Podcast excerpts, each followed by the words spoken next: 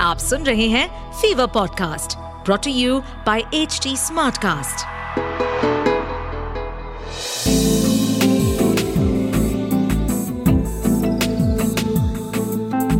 एक अधूरी कहानी एक अधूरी कहानी कहानी वाला देव के साथ बंगाल में कहते हैं कि रात के वक्त बरगद या पीपल के पेड़ के नीचे से नहीं निकलना चाहिए, क्योंकि उस पर ब्रह्म दैत्य का वास होता है।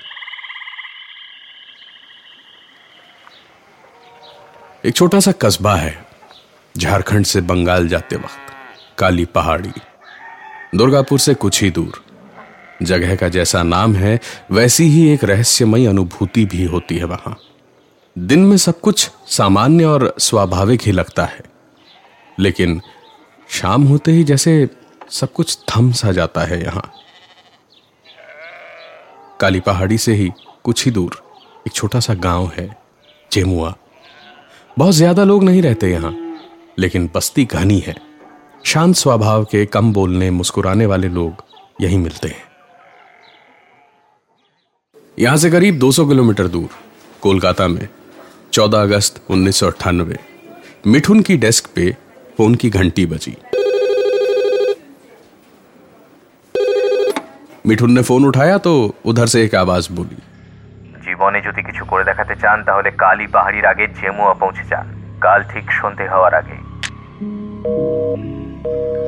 एक अज्ञात आदमी ने फोन पे बांग्ला में अगले दिन अंधेरा होने से पहले जेमुआ पहुंचने को कहा और बिना कोई जवाब सुने उसने फोन काट दिया मिठुन पिछले पांच साल से जूते घिस रहा था लेकिन कहीं भी कोई क्रिमिनल रिपोर्टिंग करने जाता तो किसी ना किसी का फ़ोन आ जाता था और उसका करियर कहीं बढ़ पाने से पहले ही रुक जाता था। धमकियों के चक्कर में नशा भी बहुत करने लगा था, लेकिन मिठुन डरपोक नहीं था तो पीछे भी नहीं हटता था। आज ये फ़ोन आने के बाद सोचा कि जेमुआ में तो कोई क्या ही फ़ोन करेगा ऊपर से। तुरंत ही निकल पड़ा। कल 15 अगस्त की छुट्टी होनी थी अगले दो दिनों की छुट्टी की एप्लीकेशन डालकर जल्दी से जल्दी मिठुन पहुँचा धर्मतला बस स्टैंड। काली पहाड़ी पहुँचते पहुँचते सवेरा हो गया। बस आराम से रुकते रुकते उबड़ खाबड़ रास्तों से पहुँची। काली पहाड़ी से एक बस और एक ऑटो रिक्शा बदलकर जेमुआ पहुँचा तो देखा, वहाँ जैसे मौत की छत के नीचे सबने खामोशी की चादर ओढ़ी हुई थी। लोग आ जा रहे थे, चल फिर रहे थे। कुछ बड़े बूढ़े इधर उधर चाय और पान बीड़ी की दुकानों पे दिख तो रहे थे, लेकिन सबके सब जैसे मिठुन को ही घूर रहे थे। अजीब बात यह थी कि एक भी दिखाई देने वाला आदमी तीस से ऊपर का नहीं था और औरत पचास से नीचे की नहीं थी। हर औरत के बाल सफ़ेद थे। मिठुन को कुछ बहुत अजीब, बहुत गड़बड़ लग रही थी। एक चाय की दुकान पर रुका और एक धूम्र दंडिका सुलगा के बोला कागा एड़ा चा दो बंगला भाषा में उसने चाय मांगी। चाय वाले ने मिठुन को अजीब निगाहों से देखा और उसे चाय पकड़ाई और फिर एक बिस्किट भी पकड़ा दिया। मिठुन ने सवाल भरी नज़रों से उसकी ओर देखा तो उसने बस मुस्कुरा दिया। मिठुन ने चाय में बिस्किट डुबोई और उसे जबान पर रखने ही वाला था कि বাংলা ভাষা में वही फोन वाली आवाज पीछे से गरज के बोली গুড আপনি ঠিক সময় পৌঁছেছেন চাটা খেয়ে নিয়ে বটতলায় পৌঁছে যান उस आवाज ने मिठुन को किसी बरगद के पेड़ के पास पहुंचने को कहा और ऐसे कहा जैसे पूरे इलाके को पता था कि बरगद के कौन से पेड़ की बात वो कर रहा था मिठुन का बिस्किट चाय में ही गिर गया और पलट के उस आदमी का चेहरा देखने गया तो वहाँ कोई था ही नहीं। मिठुन इधर उधर देखने लगा, लेकिन कोई दिखाई नहीं दिया। वो वापस चाय वाले से पूछने को पलटा तो चाय वाले ने बिना कुछ कहे ही दक्षिण दिशा में उंगली तान दी। उसकी उंगली की सीध में मिठुन ने देखा तो काफ़ी दूर एक बड़ा सा पेड़ दिख रहा था। इतना बड़ा पेड़ बरगद का ही हो सकता था। मिठुन ने चाय एक घूंट में खत्म की। चाय वाले को पैसे देने गया तो उसने इशारे से कह दिया कि उसे पैसे नहीं चाहिए। मिठुन उस पेड़ की ओर चल दिया।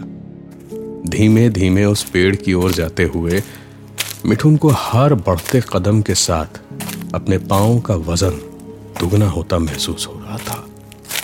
उसे सांस लेते हुए हवा भी भारी होती महसूस हो रही थी। और तो और उसके आसपास इतना सन्नाटा था, इतनी चुप्पी थी कि चलते हुए उसे अपनी धड़कनें भी साफ़ साफ़ सुनाई दे रही थी। मिठुन आखिरकार उस पेड़ के पास पहुँचा। विशाल काय और काफ़ी बड़े इलाके में फैला हुआ था यह बरगद का पेड़। जगह जगह से इसकी जड़ें निकली थी जगह जगह से इसकी जटाएँ झूल रही थीं, बेलें झूल रही थी। ऐसा लग रहा था जैसे कोई बहुत बड़ा विराट रूप का साधु सन्यासी ध्यान में मग्न हो जो पेड़ का भेस धरे यहीं खड़ा है। मिठुन ने अपना याशिका कैमरा निकाला और लगा खचाखच फ़ोटोज़ खींचने। दिन का उजाला गिरने ही वाला था। एक रोल पूरे का पूरा उसने सिर्फ़ उस पेड़ के ही फ़ोटोज़ खींचने में लगा दिए। और फिर फटाफट रोल बदलने को बैग नीचे रखकर वहीं बैठ के रोल बदला। और फिर कैमरा लेकर गाँव की ओर पलटा ही था।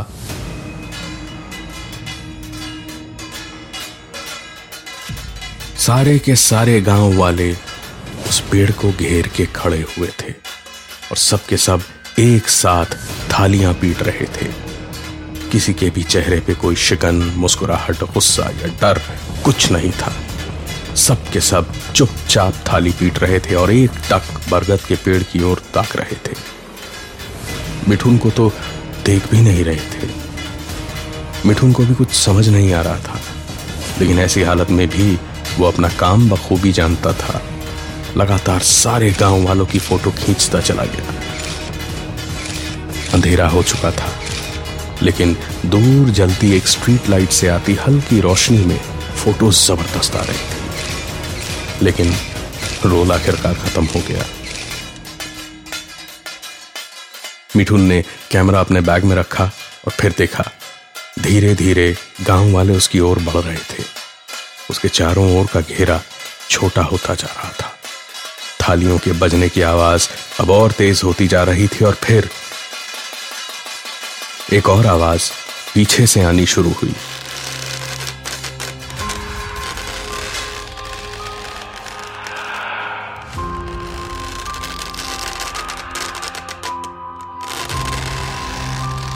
मिठुन ने पीछे देखा, एक बड़ी सी लता पेड़ से नीचे उतरी, जैसे किसी का हाथ हो। और फिर धीरे धीरे मिठुन को लपेटे में ले करके उसे ऊपर पेड़ के अंदर वो लता खींच के ले गई। पत्तों में से होता हुआ बिल्कुल पेड़ के ऊपर जा पहुँचा। उसने सोचा नहीं था कि यह पेड़ इतना ऊँचा होगा। यहाँ से काफ़ी दूर दूर तक का इलाका साफ़ दिख रहा था और दूर दूर तक ढेर सारी चिमनीज दिख रही थी। सांस लेने में दिक्कत हो रही थी। बदबू थी, धुआँ था और उस गाँव के सबसे पास शमशान दिख रहा था, जहाँ करीब दस पंद्रह चिताएँ धू धू करके जल रही थीं। और मिठुन शायद इन्हीं जहरीली गैसेस की वजह से बेहोश हो गया।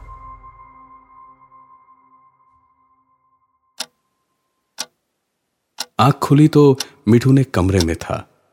कमरे में ढेरों किताबें थीं। एक अलमारी तो सिर्फ़ सामाजिक और दार्शनिक किताबों से ही भरी थी।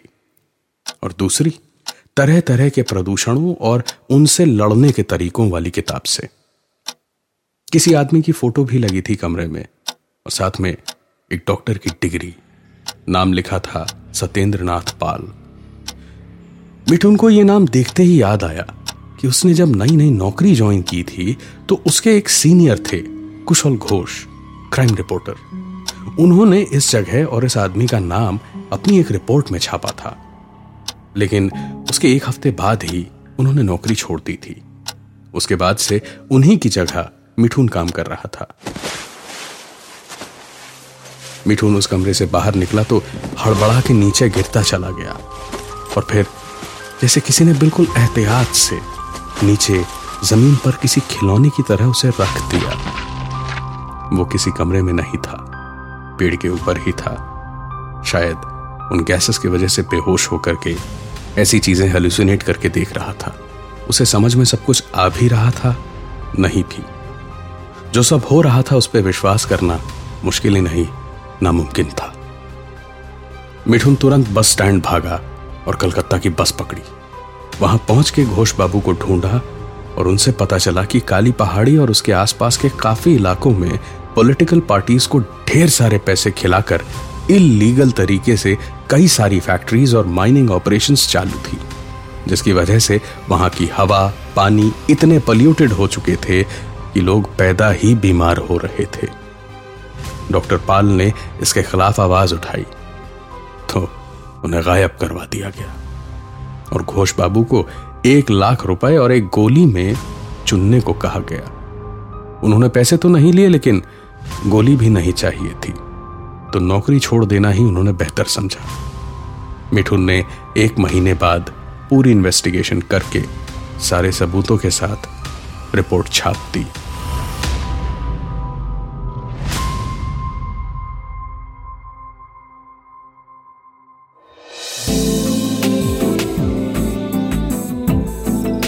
आप सुन रहे थे